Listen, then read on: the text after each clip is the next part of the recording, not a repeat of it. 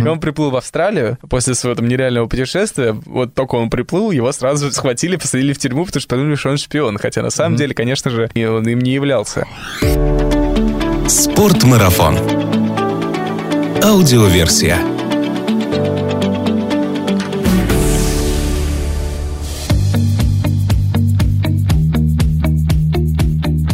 Всем привет! Это «Спортмарафон», аудиоверсия, наш подкаст про аутдор и не только. Здесь мы говорим про активный отдых, спортивные увлечения, путешествия, приключения и снаряжение для всего этого. Меня зовут Артур Ахметов, и сегодня я рад снова видеть у себя в студии Ивана Клочкова. Иван, привет! Приветствую! Иван, если вы слушаете наш подкаст, уже был в нашем подкасте гостем. Он потомственный каякер, уже, наверное, с 16-летним стажем, потому что в прошлый раз мы записывали, было всего 15 лет. Я не знаю, как там считается.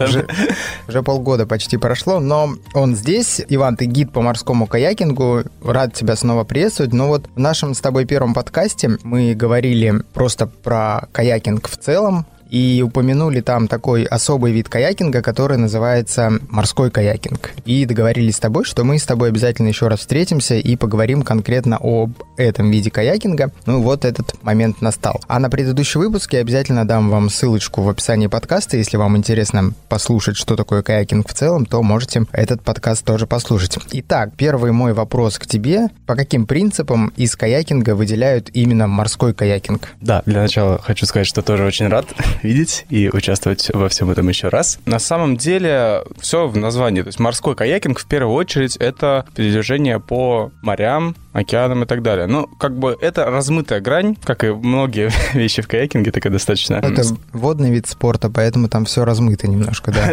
Да, да, получается, что так. Технически морской каякинг это, ну, в первую очередь моря, океаны, что-то такое солененькое, да? При этом а, на тех же морских каяках можно спокойно перемещаться по озерам. Ну, то есть у нас, допустим, Байкал, это такое, это прям озеро, которое, ну, иногда сравнимо, да, с морем, да. Мы не говорим, что вода должна быть обязательно соленая для этого или еще что. То есть в первую первую очередь, как правило, мы говорим о морском каякинге как о перемещении по большим водным пространствам, по стоячей воде. Ну, то есть не где нету каких-то течений ярко выраженных таких, да, каких-то там порогов и так далее. Вот опять же, да, то есть бывает в океане течение Бывают в океане волны, которые нужно проходить, и это, ну, такая же экстремальная история, как и пороги. Поэтому вещь как бы такая, да, ее классифицировать очень строго довольно тяжело. Вот, ну, скажем так, это, как правило, моря, океаны, как правило, большая открытая вода, и, как правило, стоячая, либо там с волнами, ветрами и так далее. Вот, а, как-то так. Сами морские каяки, именно как лодка, да, они как-то разделяются? То есть какие типы каяков существуют? Да, конечно, на самом деле видов морских каяков какой-то совершенно невероятное количество. Вот она на самом деле, я вот, ну, сколько этим занимаюсь, не могу себя назвать экспертом вот именно в моделях каяков. Есть люди, которые изучают это все, строят свои лодки, сидят на форумах, обсуждают это все. То есть это очень интересное направление, в которое, ну, пожалуй, мне нужно будет углубиться, когда я хочу, там, не знаю, свою лодку построить какую-нибудь, да, или что-нибудь такое. Морские каяки — это в первую очередь каяки такой вытянутой формы. У них есть багажные отсеки, да, спереди, сзади. И вот, как мы говорили в предыдущем подкасте, как правило, у морского гайка закрытый кокпит, то есть есть фартук, юбка, который предотвращает попадание воды в кокпит гайка. Мы помним, да, что у нас перемещение по таким большим открытым пространствам, следовательно, каяк должен иметь высокие ходовые качества. Это значит, что вперед он должен ехать хорошо. Это достигается за счет удлинения формы и уменьшения ширины каяка, да, то есть он такой вытянутый, продолговатый, узенький. При этом важно соблюдать баланс, чтобы он был, не был слишком узкий, чтобы он не, легко не переворачивался. По вот конкретно моделям каяков, их огромное количество, есть гренландские, есть британские, есть там, ну, целая история. То есть это проще картинки вот показывать и рассказать об этом довольно тяжело, вот так вот в двух словах. Морской каяк — это в первую очередь такая длинная вытянутая лодка с багажными отсеками, с закрытым кокпитом, который позволяет преодолевать большие расстояния. Про озера ты сказал в начале подкаста, место, что можно, в принципе, на морском каяке плавать и по озерам. А что насчет рек? Подходит ли такой каяк для сплава по рекам? Да, конечно. Ну, то есть тут, опять же, реки у нас разные бывают. Есть река, которая такая, там, какой-нибудь Енисей, какая-нибудь такая огромная, течет спокойно. От Волги до Енисея, Россия, моя Россия. Да, вот что-то типа того. То есть, конечно, по такой реке именно на морском каяке надо ее там проходить, если есть задача ее пройти, потому что, ну, там она большая, нужно преодолевать ее там много дней и на каком-нибудь сплавном каяке коротеньком, да, который, ну, медленно идет вперед по стоячей воде, будет проблематично. То есть, конечно, можно проходить реки, но если это какие-нибудь порожистые реки, да, там класса 3 плюс, где уже есть существенные перепады, есть препятствия, да, уже, конечно, нужно выбирать другое судно. Но, опять же, то есть мы, я помню, проходили мы речки в Карелии, и вместе с группой на сплавных каяках шел большой морской каяк тандем, где два места, где куча всего барахла была внутрь загружена, и он проходил пороги. Третья категория сложности сквозь бочки. Было очень весело наблюдать. Где-то видео осталось. Конечно, реки проходить можно, зависит от категории. Плюс, вот немножечко вернуться, да, к моделям каяков, разным видам, да, есть каяки, которые более универсальные, да, то есть есть каяки покороче, пошире, в которых тоже есть грузовые отсеки, на которых можно, вот, допустим, уже по большим расстояниям по морям, океанам уже так сложнее ходить, но, допустим, для озер, для рек со своим течением небольшим подходит отлично. То есть такое тоже есть. Вы, сейчас мы живем в такое время, что вот выбор огромный. Можно подобрать каяк практически под любую задачу. Если говорить о модели такого универсального каяка, например, человек хочет заняться вот этим видом активности, да, но хочет подобрать такой каяк, на котором можно и по рекам, и по озерам, и, допустим, в будущем, например, посплавляться где-то по открытому морю. Что бы ты ему посоветовал при выборе вот такого универсального плавательного средства? Да, такие каяки есть. Часто бывает в таких случаях приходится мириться с некоторыми там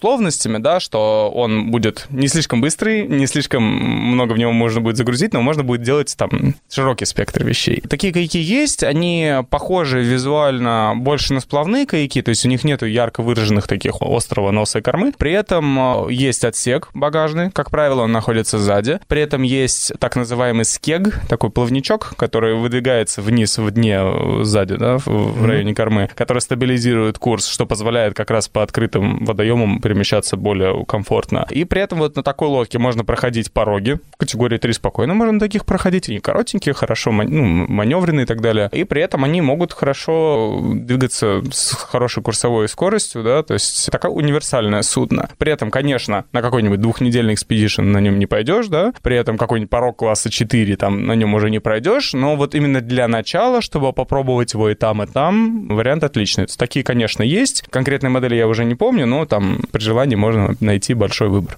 У нас в России сейчас есть производители каяков? Да, у нас есть производители каяков, ребята большие молодцы, есть эм, значит, Storm Kayaks. Mm-hmm. Это ребята, которые делают композитные морские каяки из эм, углеволокна, из стекло, стеклопластика, ну, там, из разных материалов композитных. Желаю удачи, замечательные лодки, судя по отзывам людей, которыми пользуются. То есть их активно используют в Крыму, мои знакомые, да. Вообще, ну, то есть ребята большие молодцы. Сам вот, к сожалению, пока не пользовался, но хочу как-нибудь приобщиться поддержать, так сказать. Ну, давай вот от этой вводной части про то, чем морской каякинг отличается от остального каякинга, углубимся все-таки в море. И тут мне интересно, насколько вообще ты далеко уходил от берега на морском каяке? Какой у тебя был опыт? Надо понимать, что в основном морской каякинг, конечно, происходит вдоль береговой линии. То есть у нас задача, когда мы идем на морских каяках, ну, в первую очередь посмотреть какие-то интересные места, исследовать какие-то недоступные локации, да, на которых, кроме как на морском каяке, никак туда не зайдешь, какие-нибудь гроты, пещеры там в береговой линии. Суть в том, что интересные места, естественно, сосредоточены на береговой линии, повторюсь, mm-hmm. да, то есть у нас какие-нибудь есть мысы, гроты, скалы и так далее. Правильно, если я скажу, что морской каякинг — это в основном созерцание береговой линии со стороны моря. Да, это такая большая-большая часть этого процесса. На мой взгляд, самое классное. Вот исследовать вот эти вот маленькие или большие неизведанные места. В основном мы путешествуем вдоль береговой линии. Это и интереснее, и с точки зрения безопасности логичнее. При этом иногда приходится от береговой линии уходить с тем, чтобы, допустим, траверснуть какую-нибудь глубокую бухту, да, то есть от мыса к мысу идем. То есть мы не идем, заходим в бухту, идем вдоль берега, mm-hmm. делая крюк там в N километров, а мы срезаем. Это такая вещь называется траверс. Угу. Соответственно, вот во время таких траверсов как раз происходит такое, что мы уходим от береговой линии и стремимся куда-то вдаль, на какой-нибудь такой мыс, который виднеется там где-то вдалеке. То же самое при преодолении, допустим, проливов каких-нибудь или что-нибудь вроде того. То есть вот касаемо твоего вопроса, какой вот такой самый большой расстояние от берега, ну то есть у нас вот на маршрутах есть большой участок от острова Старичков до мыса, которое, насколько я помню, сейчас что-то в районе 8 километров, может, чуть больше. То есть... Это на Камчатке? На Камчатке, да. Угу. Вот э, такой длинный траверс, его надо делать по хорошей погоде, потому что когда ты отправляешься, да, где-то ну, уже на середине траверса, ты довольно далеко от всего, ну, от какой-либо точки там на берег, либо сзади, либо туда, куда ты идешь, либо там, там до бухты, мимо которой мы идем, когда траверсируем. Ну, там, ну, сколько, по 4, по 5 километров в любую сторону. Ну, звучит это как бы, ну, что там, 4 километра, а ощущается так это, что вот прям вот все открытая вода, и вот, ну, если что-то вдруг случится, то там кролем, ну, не получится никуда добраться. Вот, то есть ощущение интересное. Ты в маленькой лодочке посреди огромного пространства воды. И вот тут как раз нужно уже понимать, что нужно подгадывать погоду, нужно смотреть ветер, волну, потому что на таком траверсе попасть в какой-нибудь джимный ветер или что-нибудь такое неприятно. Такой вызов. А если как бы мы не берем во внимание там условия стихии, ветер, волны, если вода, например, стоячая, с какой скоростью примерно передвигается морской каяк? То есть э, за какое время ты эти 4 километра пройдешь? Как бы вопрос замечательный. Здесь зависит от техники гребца, от загрузки каяка, сколько у нас в каяке вес, допустим, да. Mm-hmm. При нормальных условиях, да, при стоячей воде, я бы сказал, что вот средняя скорость каяка это километров 7 в час. Это хорошая, ну, спокойная гребля, хорошая, да, то есть с хорошей техникой, стабильная, да, то есть мы можем ускоряться, лопатить и до 10-15 километров в час при больших усилиях, да, но при этом, если там взять час гребли, то средняя скорость будет 7, 8. Если груженный каяк, если у нас поход и какой-нибудь длительный переход, я знаю, что уже там день шестой, все уже там подуставшие, я обычно считаю, что 5 километров в час мы идем, и все, этого так вот хватает. Медленнее Опять... точно нет.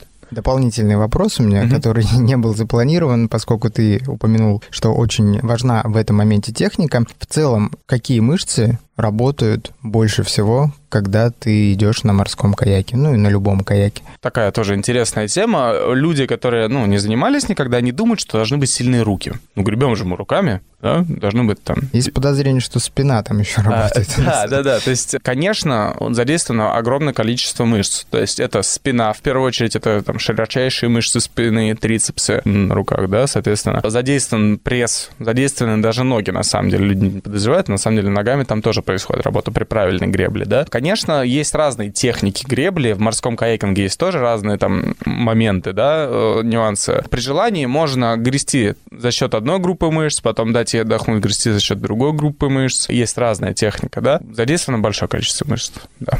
Иван, ты сказал также об этом вкратце, но хотелось бы поподробнее об этом поговорить. Как вообще происходит перевозка грузов на каяке и вообще, ну, примерно сколько килограмм веса можно на нем перевести?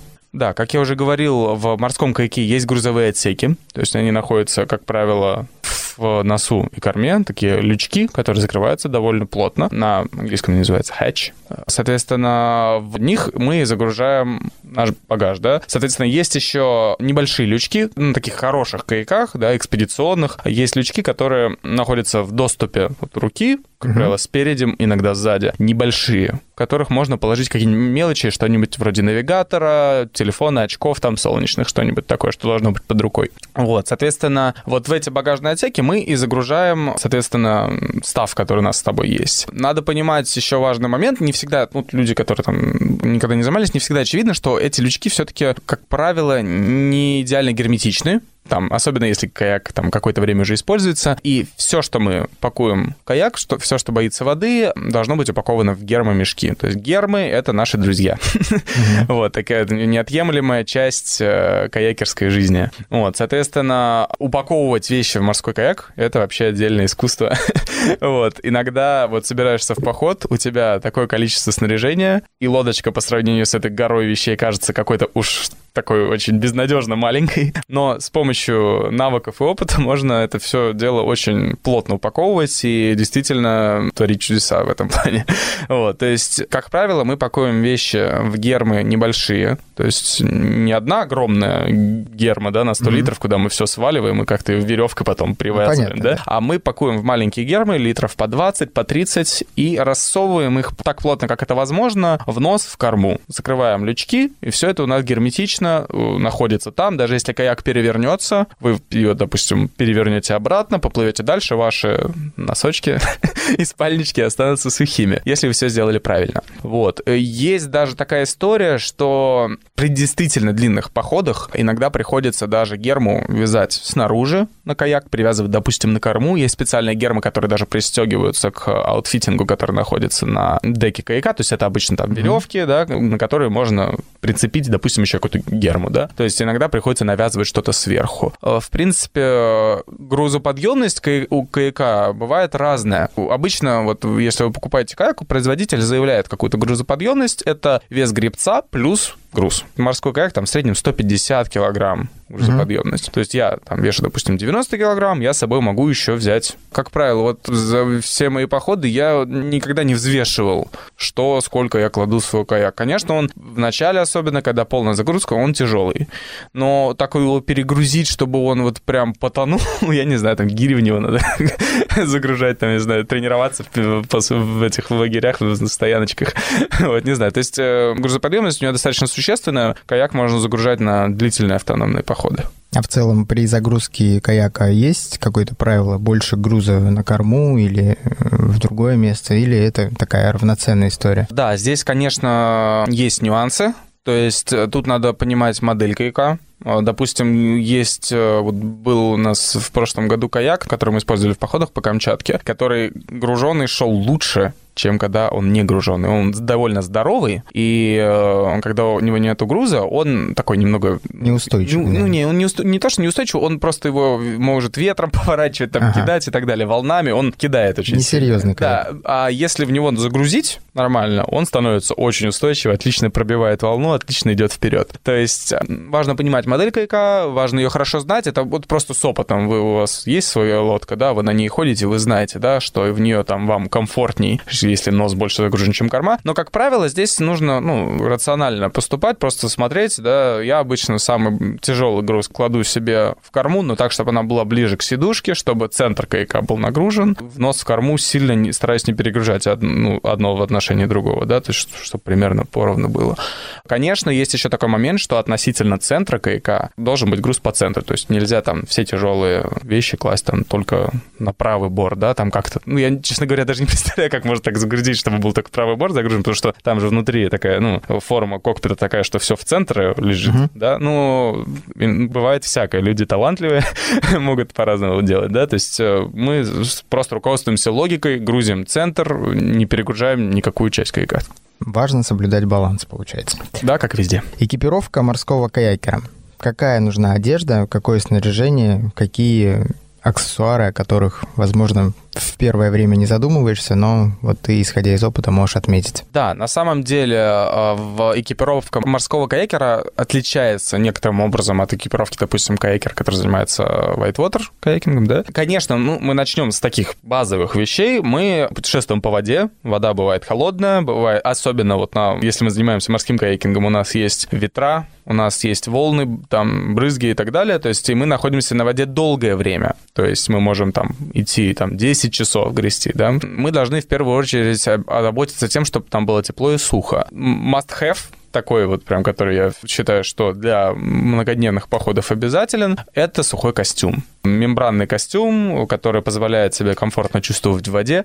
Некоторые заменяют неопреновым костюмом, как классикой российского водного туризма, в сочетании с какими-то мембранными куртками, но это все такие компромиссы, грубо говоря. Если мы хотим заниматься морским каякингом и чувствовать себя комфортно, нужен сухой костюм. Причем именно в морском каякинге есть сухие костюмы с капюшоном. То есть если в whitewater каякинге сухой костюм — это просто латексный ворот, и на голове у человека, как правило, шлем, если он все правильно делает, да, каска, mm-hmm. то в морском каякинге шлем, да, каска не всегда нужны. Только при причаливании, допустим, на пляж, где могут быть камни, есть риск удариться, да, головой, или там при гребле не среди скал по волнам. Если мы путешествуем по открытым пространствам, каску не возбраняется снять, и, ну, потому что жарко может быть, неудобно и так далее. И вот есть капюшон у сухого костюма. То есть, в первую очередь, сухой костюм. Дальше, естественно, спа-жилет. Спа-жилет также отличается от сплавного, потому что в морском каякинге очень полезно иметь много карманов, куда можно положить навигатор,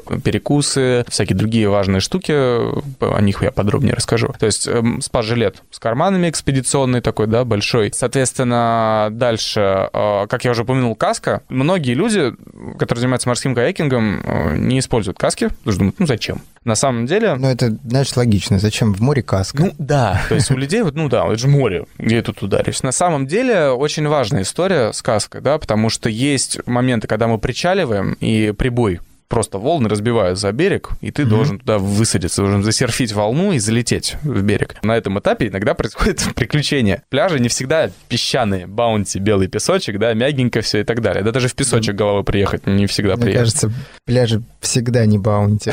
Да, да, ну, зависит от региона. Зависит от региона, конечно. Ну, в общем и целом, вариантов удариться где-то головой в морском каякинге при причаливании или при покатании по катушках всяких по пещерам, да, так называемый рок-гарденинг, когда через камушки на волнах ребята перепрыгивают, да, катаются на всяких волнах среди скал и так далее. Ой, офигенная штука, очень интересная. Но вот там как раз каска обязательно. Надо об этом помнить. То есть каска must have. Дальше, ну, собственно, Обувь — это, как правило, неопреновые ботинки, либо что-то такое там комбинированное, что, в чем можно и ходить по там каким-нибудь камням, да, на пляже, при этом чувствовать себя комфортно в лодке. Ну, то есть это по одежде, да. Есть еще тоже очень полезная штука, в морском кайкинге часто используются неопреновые варежки, которые надеваются на весло и которые позволяют нашим лапкам не мерзнуть на ветру в соленой воде. Тоже очень полезная штука. Далее есть такая замечательная штука, которая как раз вот только в морском каякинге есть, это страховочный конец для весла. Грубо говоря, веревка, там, которая фиксирует наше весло к лодке. То есть, если вдруг что-то произошло, мы весло не потеряем, и оно останется рядом. Вот, полезная вещь. Дальше есть у нас, естественно, спас-концы, но в морском каякинге тоже интересная история. Есть так называемые, ну, их ну, вот иногда называют пояса гидов. Грубо говоря, пояс, в который запрятана веревка длиной до 5 метров. Плавающая веревка, она плавает. Это чтобы взять на буксир, если вдруг что-то случилось, вытащить чужую лодку откуда-нибудь из камней или помочь человеку, который устал, докатить его до точки высадки и так далее обязательная штука, особенно если мы путешествуем большой группой. Дальше по именно вот таким прям морским-морским историям обязательно морская рация. Если мы знаем, что мы путешествуем по морю, если мы знаем, что мы путешествуем по океану, где может быть какой-то трафик судов больших каких-нибудь, да, преодоление проливов каких-нибудь, где активное судоходство. Если у нас с собой морская рация, мы всегда можем как-то скоординировать свои действия с другими судами. При этом э, морская рация — это еще вариант вызвать помощь, если вдруг что-то случилось. Есть общепринятые вот эти морские каналы, на Камчатке 16, например, да, на котором сидят все всегда. И можно всегда вызвать на помощь с какое-то судно, которое мимо проходит, если вдруг что-то случилось. Вот, это именно морская вот такая история. Дальше в морском каякинге есть еще феера, то есть это фальшфейеры, э, сигналы, которые используются для подачи сигнала бедствия. Как правило, это ну, просто вот эти сигналы красного огня, которые мы используем в крайнем случае, если вот все, что-то прям ужасное происходит, мы вот зажигаем надежде на то, что суда вокруг увидят. И вот как в, в Канаде я проходил сертификацию, в Канаде гид должен обязательно иметь с собой три, насколько вот, дай бог памяти, насколько я помню, три сигнала разных там есть ракета, есть фейер, который горит просто, и есть парашютик, который медленно будет опускаться. Угу. Вот таких ты должен иметь три, два из них или один, я уже сейчас вот надо уточнить, всегда под рукой должен быть. То есть там вообще очень жестко в этом плане. Ну, мы стараемся соблюдать, то есть э, стараемся к этому стремиться. Конечно, фейеры, э, мы, я обычно, когда веду походы, у нас э, фейеры у нас есть, ну, как минимум у каждого второго участника похода всегда в жилете, в кармане. Дальше навигатор. Очень важная штука, особенно в условиях открытой воды, потому что что может опуститься туман, например, на Камчатке. Вообще с этим всегда очень весело. То есть вынос тумана, допустим, с океана к берегу или с берега в океан может произойти в любой момент, особенно во времена, допустим, когда утро или вечер. Видимость может сократиться метров до 30, а это и меньше иногда. Как раз вот этот пролив, про который мы говорили, mm-hmm. да, который 8 километров. Я помню, мы вдвоем с одним американским кайкером его преодолевали, мы попали в этот в туман, и все. Тут посреди ничего, просто такое белое, белое ничто. И только чайки иногда пью, пролетают mm-hmm. в этом маленьком пространстве, которое ты видишь, все. Только ну, вот, за счет навигатора и компаса, который у нас с собой был, мы там mm-hmm. уже понимали, куда нам плыть. Так бы мы потерялись. Компас тоже очень важная штука. Есть специальные компасы, которые надеваются прямо, фиксируются на деке морского каяка, uh-huh. плавающий компас, который будет показывать север, вне зависимости от того, когда, может, каяк накренен и так далее. Очень важная штука, если мы ориентируемся. А, вот еще важный момент, конечно, очень важный. Помпа.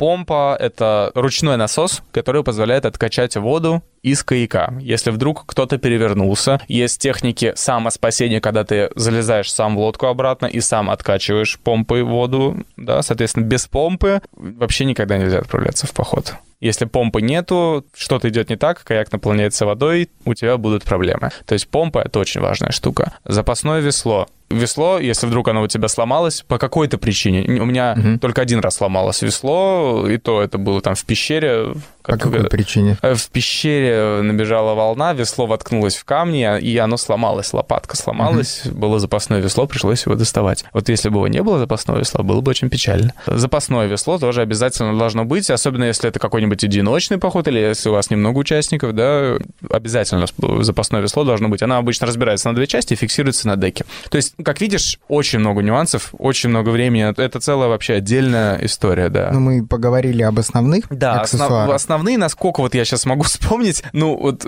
наверняка я что-то упустил, да, то есть и в это можно углубляться очень долго, я могу про это очень долго рассказать. Как видишь, нюансов очень много. Вот, надо это внимательно изучать, прежде чем отправляться в какой-то серьезный поход, и особенно если у вас нет опыта.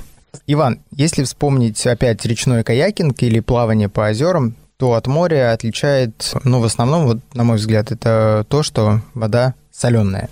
С одной стороны, должно прибавлять плавучести, с другой стороны, приносит ли это какой-то дополнительный дискомфорт? Ответ да, однозначно да. Соленая вода штука неприятная. В первую очередь, вот особенно на Камчатке, где Тихий океан, вода очень соленая. Кожа очень сильно раздражается, когда у нас руки постоянно погружены в воду, ну там брызги и так далее. Если ветер какой-то поднимается, брызги летят в лицо, оно очень быстро пропитывается солью, очень быстро раздражается. Это неприятно. Вот, соответственно, соль достаточно сильно убивает снаряжение. Если мы используем какие-нибудь как раз такие сухие костюмы, где есть мембрана, она ну, чувствительна к влиянию соли. После каждого похода, а желательно даже прямо в процессе похода, если это возможно, нужно вещи опреснять, причем очень серьезно. То есть это у нас пропитанный солью, да, в белых таких разводах, как правило. Сухой костюм, мы его должны вымачивать в воде в проточной, чтобы не убить мембрану. А то же самое вообще, в принципе, с любым снаряжением, неопреновые резиновые юбки, даже вот весла, если у нас какое-нибудь составное весло, где регулируются углы, и оно может разбираться, вот этот механизм запорный, он тоже, если пропитывается солью, он перестает, ну, перестает нормально работать. Там есть пружинки, которые могут заржаветь и так далее. Молнии на спад-жилетах на кармашках тоже вся от соли убиваются и отлетают. Поэтому, в общем и целом, снаряжение для морского кайкинга, как правило, молнии, они сделаны из такого материала, чтобы соль их не убивала. Да, соль в морском каякинге это такой достаточно серьезный фактор, особенно в долгосрочной перспективе. Снаряга быстро убивается, в длительном походе кожа страдает. Какие-то крема, может, защитные используют кайкеры? Не, ну нет такого крема, который прям все кайкеры любят, один название, да? Но кто как. То есть я, в принципе, ну, так спокойно отношусь, мне не, не так это страшно. Но крем всегда полезно иметь с собой, да, и там, если что, руки там обработать хотя бы, да, лицо хотя бы, да, потому что действительно сильно страдает кожа. Скажи, что важно учитывать, когда человек готовится к морскому походу? На каяке? Очень хороший вопрос. На самом деле очень важно планирование, понимание того, что предстоит, что мы хотим совершить, да, какой поход, понимание, что мы можем, какие у нас способности физические, какое у нас снаряжение, и умение это трезво оценить.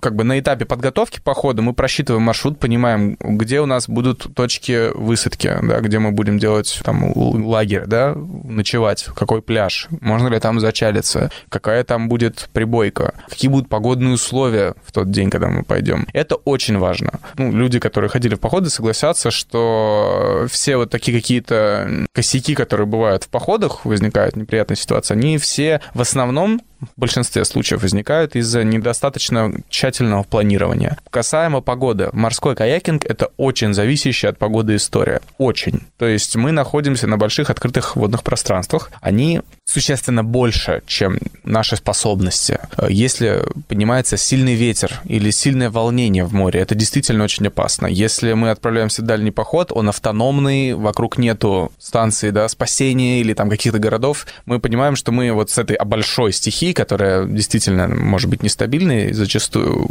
мы как бы один на один с ней. И надо очень грамотно рассчитывать свои силы, планировать, иметь какие-то запасные планы, точки высадки страховочные и так далее. То есть мы отправляемся в поход, мы смотрим, какая на ближайшие несколько дней будет погода. Смотрим сервисы Винди, все про них знают, да, кто более-менее в теме. Смотрим приливы, отливы в нашем регионе, смотрим течения, которые у нас есть в регионе, по которому мы планируем совершить поход. Смотрим прогноз погоды. Если ветер сильнее 5 метров в секунду, 6, 7, 8 метров в секунду, грести уже некомфортно. То есть вот эта история, что ветер 5 метров в секунду еще, ну, можно идти нормально, будет немножечко тяжелее, чем если он более слабый, но пройти можно. 6, 7, 8 метров в секунду — это уже такое превозмогание будет. Все, что больше, это уже прям такое приключение. Опять же, возвращаясь к канадской системе сертификации, если мы ведем людей, группу, которая не супер крутая подготовленная, если это люди, которые недавно занимаются каякингом, если мы видим барашки на воде, белую пену, мы не выходим на воду, потому что это значит, что ветер сильнее там определенного порога, и уже людям будет некомфортно, кто-то перевернется, кто-то может наприключаться. То есть мы смотрим волны, направление волны, направление ветра, смотрим его силу и уже планируем. Мы понимаем, что, ой, сегодня погода не очень хорошая, может сидеть поштурмовать, а завтра, когда погода улучшится, пойти. И, соответственно,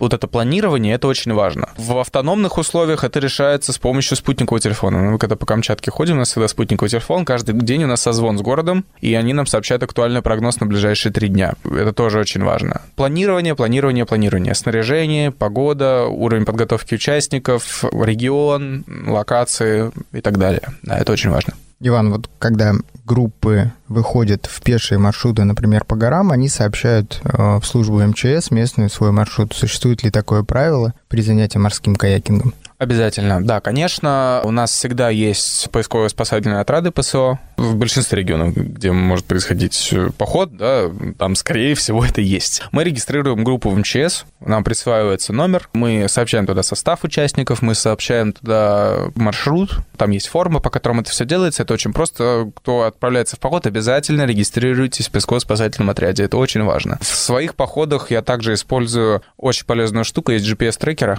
которые в живом режиме отправляют э, геолокацию ты можешь привязать к этому устройству номер телефона угу. и почту. Там определенное количество телефонов и почт. И каждый день, каждый вечер, или если это какой-то серьезный, тяжелый участок маршрута, я прям в живом режиме, он у меня постоянно работает, передает геопозицию, ты можешь отправлять свою геопозицию на смс человеку в любой точке мира или на почту даже. То есть человек может прям посмотреть, где ты сейчас. Это очень полезная штука. Ты говоришь про устройство Spot, я думаю, да? Да, да, G-Spot. Вообще must have. Очень классная штука. В том числе можно приобрести и в магазине «Спортмарафон» на Сайкина 4 момент рекламы. Перед тем, кстати, как мы перейдем уже от морского каякинга к советам о том, где этим морским каякингом заниматься. Я знаю, что твой домашний регион по морскому каякингу — это Камчатка, и мы о ней сегодня несколько раз упомянули. Давай поговорим, наверное, подробнее о ней, когда там открывается и заканчивается сезон морского каякинга. В морской каякинг, вот именно в таком классическом понимании, там начинается в июле. Погода стабилизируется плюс-минус, лето начинается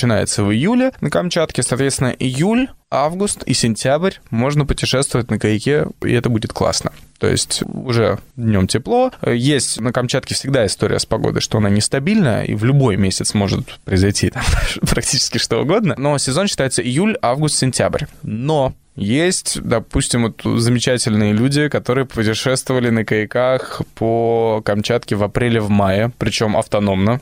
Причем это были ребята из Франции, арктические гиды, замечательные ребята, вот очень рад, что с ними познакомился. Ребята к нам обратились, взяли у нас каяки, привязали к каякам лыжи, и пошли в такой многодневный поход. Я, честно говоря, не помню, сколько они шли, но там точно больше недели. Везде снег в апреле, в мае лежит. На уровне моря даже снег. То есть на пляжах снег, везде снег. Они шли на каяках, приходили в бухту какую-нибудь, высаживались, ставили лагерь, вставали на лыжи по окрестным там сопкам, катались на этих лыжах, ходили скитур, Mm-hmm. Возвращались, садились в кайки и шли дальше. И вот такой у них был поход. Нереально крутая штука, хочу, хотелось бы вот так вот как-нибудь сходить. То есть, в принципе, в апреле, в мае можно ходить по хорошей погоде. Опять же, при должном планировании и уровне подготовки, напомню, это были ребята очень крутые гиды. Можно в апреле, в мае ходить также.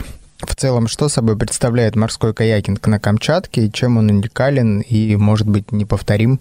Морской каякинг на Камчатке — это в первую очередь крутейшее путешествие. Для морского каякинга Камчатка — это один из самых интересных регионов в мире. Это с этим сложно спорить. В первую очередь потому, что это уникальная природа. Это вулканы, это океан, это фауна совершенно потрясающая. Это сивучи, да, морские львы, касатки, да, самая такая прям известная, да, фишка региона. Медведи, то есть во время морского каякинга мы можем увидеть медведей, да. Медведи очень хорошо плавают. Да, в местах стоянок, да, и так далее. То есть нереальная природа, нереальная фауна, потрясающие места, а главное — дикость региона. Выходишь за Вачинской бухты, где еще плюс-минус есть там активная навигация и так далее, и ты попадаешь в другой мир. Это потрясающе, это нужно испытать. Да, то есть дикие места, невероятно красивые виды, очень круто. Если говорить о каких-то конкретных точках на Камчатке, можешь ли ты выделить вот определенные маршруты, что было бы интересно посмотреть.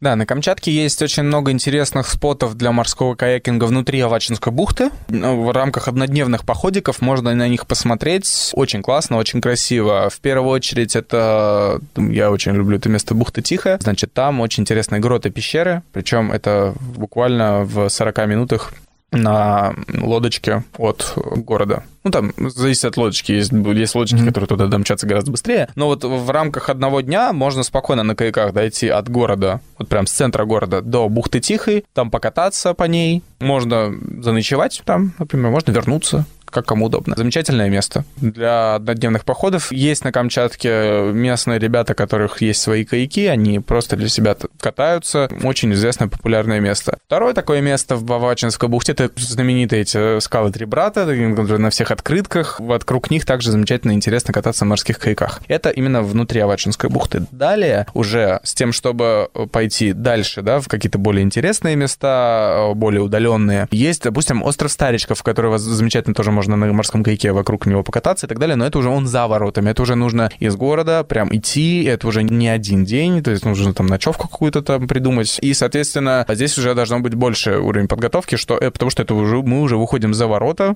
что, что там говорить, в воротах, ну, то есть внутри Авачинской бухты зачастую волнение бывает не слабое, да, это за воротами, это уже, можно сказать, такие уже открытая вода. Соответственно, дальше в основном интересные места Камчатки, именно в плане морского кайкинга, находятся на юг от от Петропавловска-Камчатского выходим из бухты и идем на юг, угу. вдоль восточного побережья. Мест потрясающих огромное количество, все они достаточно доступны. В принципе, регион в этом плане очень комфортный тем, что нету супер каких-то течений, супер приливов, которые нужно высчитывать по таблицам, как это, допустим, бывает там, есть в Канаде или там где-нибудь в Великобритании или в Норвегии. Нету каких-то супер сложных навигационных историй, да, что там куча островов, сеть запутанных островов, все просто, берег, с одной стороны, открытый океан, с другой вулкан огромный возвышается там, на север от него то, на юг от него это. Все очень просто ориентироваться, при этом, конечно, обязательно нужно иметь с собой навигатор на всякий случай, да. Ориентироваться просто. В этой связи есть специфика, что выходишь из города и идешь в одну сторону, угу. проходишь, смотришь интересные места, а потом в город даже нужно как-то вернуться. И вот тут же вопрос, как планируется маршрут? Ты можешь выйти из города, пройти на юг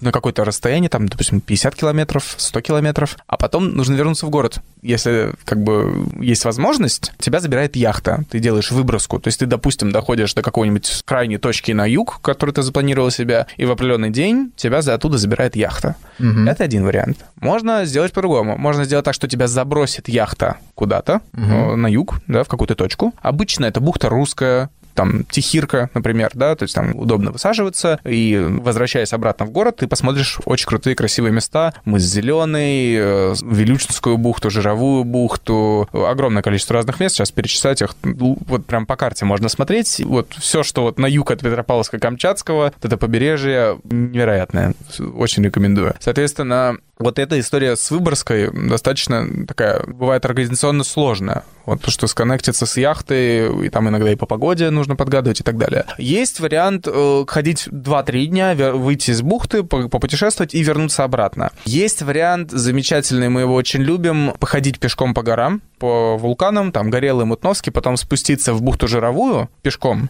Туда приходит яхта, выбрасывает там каяки, выбрасывает Мгм. нам снарягу для водного похода, мы отдаем рюкзаки, трекинговые палки так далее, садимся в каяки, путешествуем по побережью на юге и возвращаемся в город. Но это такой прям экспедишн, это две недели. Очень интересный маршрут, но это вот уже, видишь, комбинация с пешим переходом. Плюс региона. Очень все просто в плане навигации, в плане вот этих течений и так далее. Сложно в плане того, чтобы закольцевать маршрут, сложно в плане забросок, выбросок, потому что все находится, грубо говоря, в одну сторону. На север от Петропавловска-Камчатского находится сначала Халактырский пляж. Это длинный-длинный пляж, вдоль которого идти просто очень, ну, во-первых, долго, а во-вторых, ну, не, не так прикольно, очень однообразно. И далеко на севере есть замечательные регионы, как мыс Шипунский, бухта Моржовая, бухта Железная. Вот там очень интересно. Но туда, опять же, заброска. И выброска оттуда тоже. Это и плюс, и минус. Места э, удалены, значит, там дико, значит, там нету людей, очень интересно, красиво, но туда сложно добраться. Были ли случаи, когда люди огибали весь Камчатский полуостров на морских каяках? так, чтобы огибали весь полуостров полностью, насколько я знаю, не было. Если вдруг кто-то это делал, поправьте меня, не хочу никого обидеть. Есть замечательный опыт, где ребята дошли с Курил до Камчатки, преодолевая Курильские проливы. Вот это действительно нереальный экспедишн, потому что это Курильские проливы, там очень тяжело в плане погоды, в плане расстояний. Это настоящее вот вообще достижение, я считаю. То есть ребята дошли с Курил до Петропавловска-Камчатского, и это очень круто. Но там они прошли какие-то ну, действительно большие расстояния, у них было много приключений с этими проливами, потому что их нужно преодолевать там в какие-то окна, когда течения меняются. То есть это очень-очень серьезная экспедиция. Какие прецеденты были, это очень круто. Планирование, планирование, еще раз планирование. Да, да, вот там ребята конкретно заморочились с планированием. Можно ли прилететь на Камчатку без снаряжения и получить все снаряжение для морского каякинга там? Ответ – да. На Камчатке есть каяки, на Камчатке есть хорошие весла, жилеты замечательные, каски, все есть, помпы, все снаряжение для морского каякинга у нас э, на Камчатке есть. Вопрос с персональным снаряжением. Допустим, сухие костюмы, держать размерный ряд, там, N человек, это проблематично, и поэтому сухой костюм нужно иметь свой, ну или там гидрокостюм, как там кому удобней. Даже гермы, в принципе, можно на Камчатке найти. Ну, а, как правило, такое персональное снаряжение, люди, которые занимаются каякингом или хотят им заняться, они имеют свое. Вот, то есть об этом речь идет. Все снаряжение для вот то, то снаряжение, которое, о котором я говорил ранее, на Камчатке есть, потому что без него мы бы там не смогли путешествовать. Насколько заранее человеку нужно планировать свое путешествие на Камчатку? Ну, например, если он выбрал вариант похода с гидом, с какой-то компанией, которая организует туры. Вот сейчас мы разговариваем с тобой в марте, сезон откроется, насколько ты сказал, в июле. Насколько заранее нужно позвонить, договориться, забронировать себе каяк и опытного гида, как Иван? Как и любое другое путешествие на Камчатку, нужно планировать настолько заранее, насколько это возможно. Здесь все упирается в билеты. Это специфика именно региона, то, что билеты туда стоят дорого, и если покупать их за год до путешествия, можно взять за хорошую цену. Если покупать уже ближе к делу, да, там вы едете в июле туда, вы покупаете билеты в июне, они вам обойдутся в достаточно серьезные деньги. Вот, поэтому настолько заранее, насколько это возможно. Плюс надо понимать, что сезон на Камчатке, он такой относительно короткий, и, следовательно, весь туризм происходит очень активно. То есть вписаться в какой-нибудь поход, скажем, в июле, просто, да, связавшись с ребятами, да, на Камчатке, будет проблематично. Это низкая вероятность, потому что сезон забит. То есть люди записываются заранее, люди планируют свои походы, и потом получается, что может просто не быть мест, может не быть доступных лодок, может быть недоступны яхты, которые нужно зафрахтовать. Даже с проживанием не всегда удается найти вариант на Камчатке, когда вы прилетаете туда в сезон, не имея ничего запланированного, заготовленного. Вот, поэтому так рано как это возможно, надо планировать. Если немножко отойти, отплыть от Камчатки, какие еще места в России ты можешь выделить, где распространен морской каякинг? Думаю, что вот первое место, о котором хочется сказать, это Крым. В Крыму морской каякинг очень развит. Там аренда каяков, там в каком-то нереальном количестве городов. Очень большое количество походов по Крыму делается. У него сейчас отец возвращается в поход. По, mm-hmm. поход они там ходили по Крыму. То есть вот сейчас уже весной, то есть там сезон подлиннее, чем на Камчатке. Крым очень развит морской каякинг, очень много всего. Карелия замечательный регион для морского каякинга. Ладога, имею в виду. Ладожские шхеры, одно из самых красивых мест там, в тех регионах. Соловки, значит, Белое море, очень красиво также. Значит, какие еще? Владивосток. Очень развит морской каякинг. Тоже очень много там энтузиастов, которые занимаются. Очень крутого уровня. Владивостокские каякеры, респект. Есть э, Сахалин.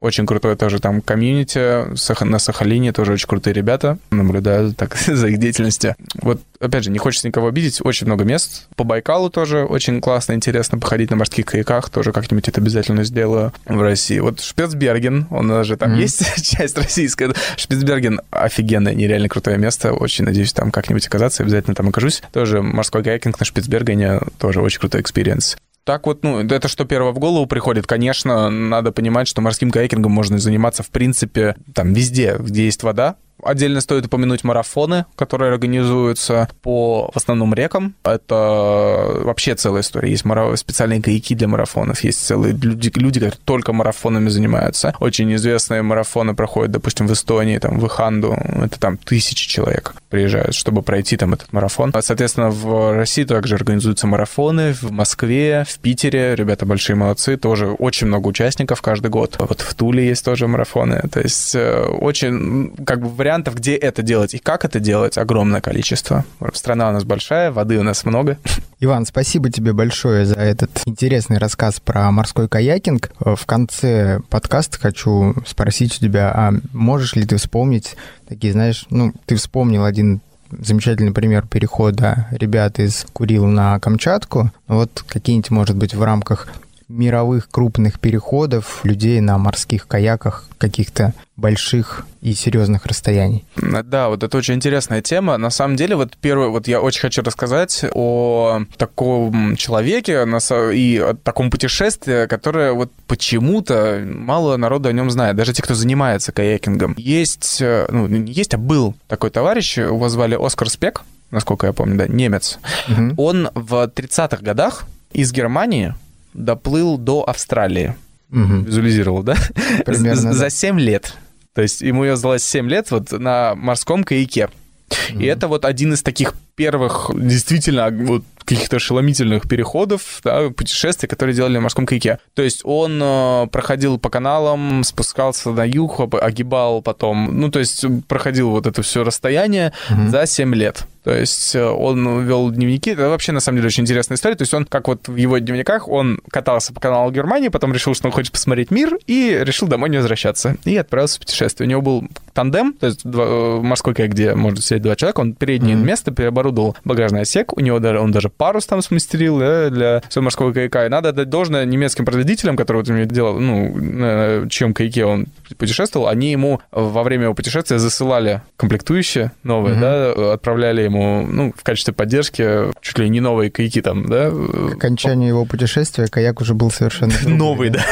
Вот, и он 7 э, лет плыл от э, Германии до Австралии. У него есть дневники, которые, кстати, э, его там отрывки дневников на русский язык переведены, там статью написали, в интернете можно найти, Оскар Спек, загуглите, очень круто. И там вообще была очень забавная история, он приплыл в Австралию, а это был как раз 39-й год или что-то вроде того, а у него флаг его страны, Германия, mm-hmm. а Германия там это там свастика тогда. Mm-hmm. И он приплыл в Австралию после своего там нереального путешествия. Вот только он приплыл, его сразу схватили, посадили в тюрьму, потому что подумали, что он шпион. Хотя на самом mm-hmm. деле, конечно же, он им не являлся. Он просидел какое-то время в тюрьме в Австралии, вышел оттуда, женился. Пока австралийцы читали его дневники, да, да, чтобы да. убедиться, что он да. не шпион. Да, вышел оттуда, женился там, сделал свой бизнес, там состарил свой мир в Австралии, у него там даже есть небольшой музейчик. Меня это очень в свое время впечатлило, вдохновило, и вот я общался с людьми, которые занимаются, не все знают про такого товарища, почитайте, это очень круто. Планируешь ли ты когда-нибудь совершить похожее путешествие, и есть ли у тебя идеи, что это будет? Была идея у меня как-то, вот я серьезно об этом думал, проплыть в Волгу на морском каяке, вот, ну, просто для себя, вот, ну, потому что, ну, прикольно. По прям... течению или против?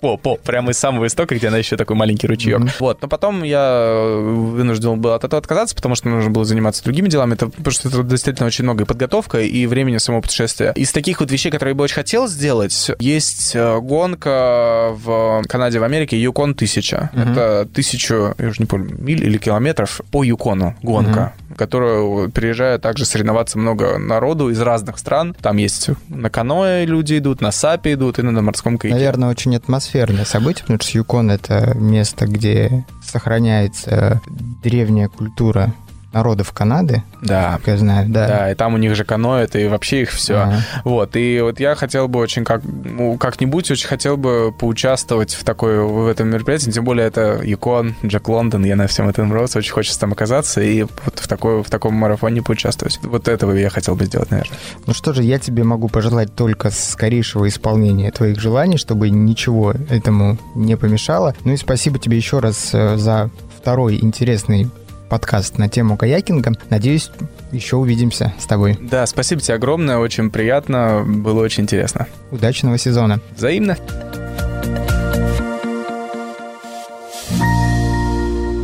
Спортмарафон. Аудиоверсия.